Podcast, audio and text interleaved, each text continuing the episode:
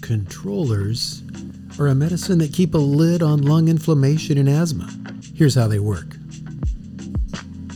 The name of this podcast is Asthmaniac. I'm Dr. Tim Reichon, and I designed this podcast to give my asthma patients essential information about asthma.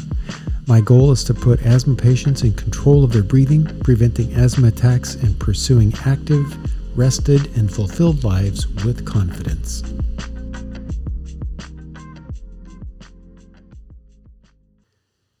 There are a number of medications used for asthma control. The most common type is an inhaled corticosteroid.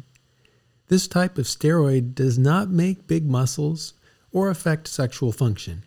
It works by tamping down the inflammation in your airways. These medications are either liquids that are sprayed from a pressurized canister into the airway, or they're delivered as a dry powder inhaled using a special canister.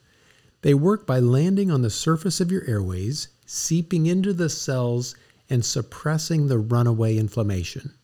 There are several chemical compounds that are used, including fluticasone, beclomethasone, mometasone, flunisolide, ciclesonide, and budesonide.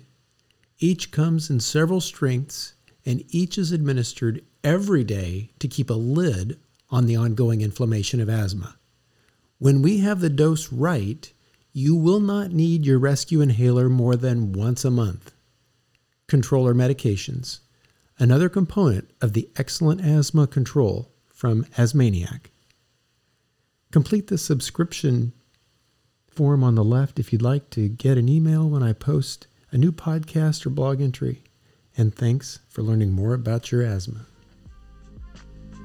Asthmaniac is all online, all about asthma.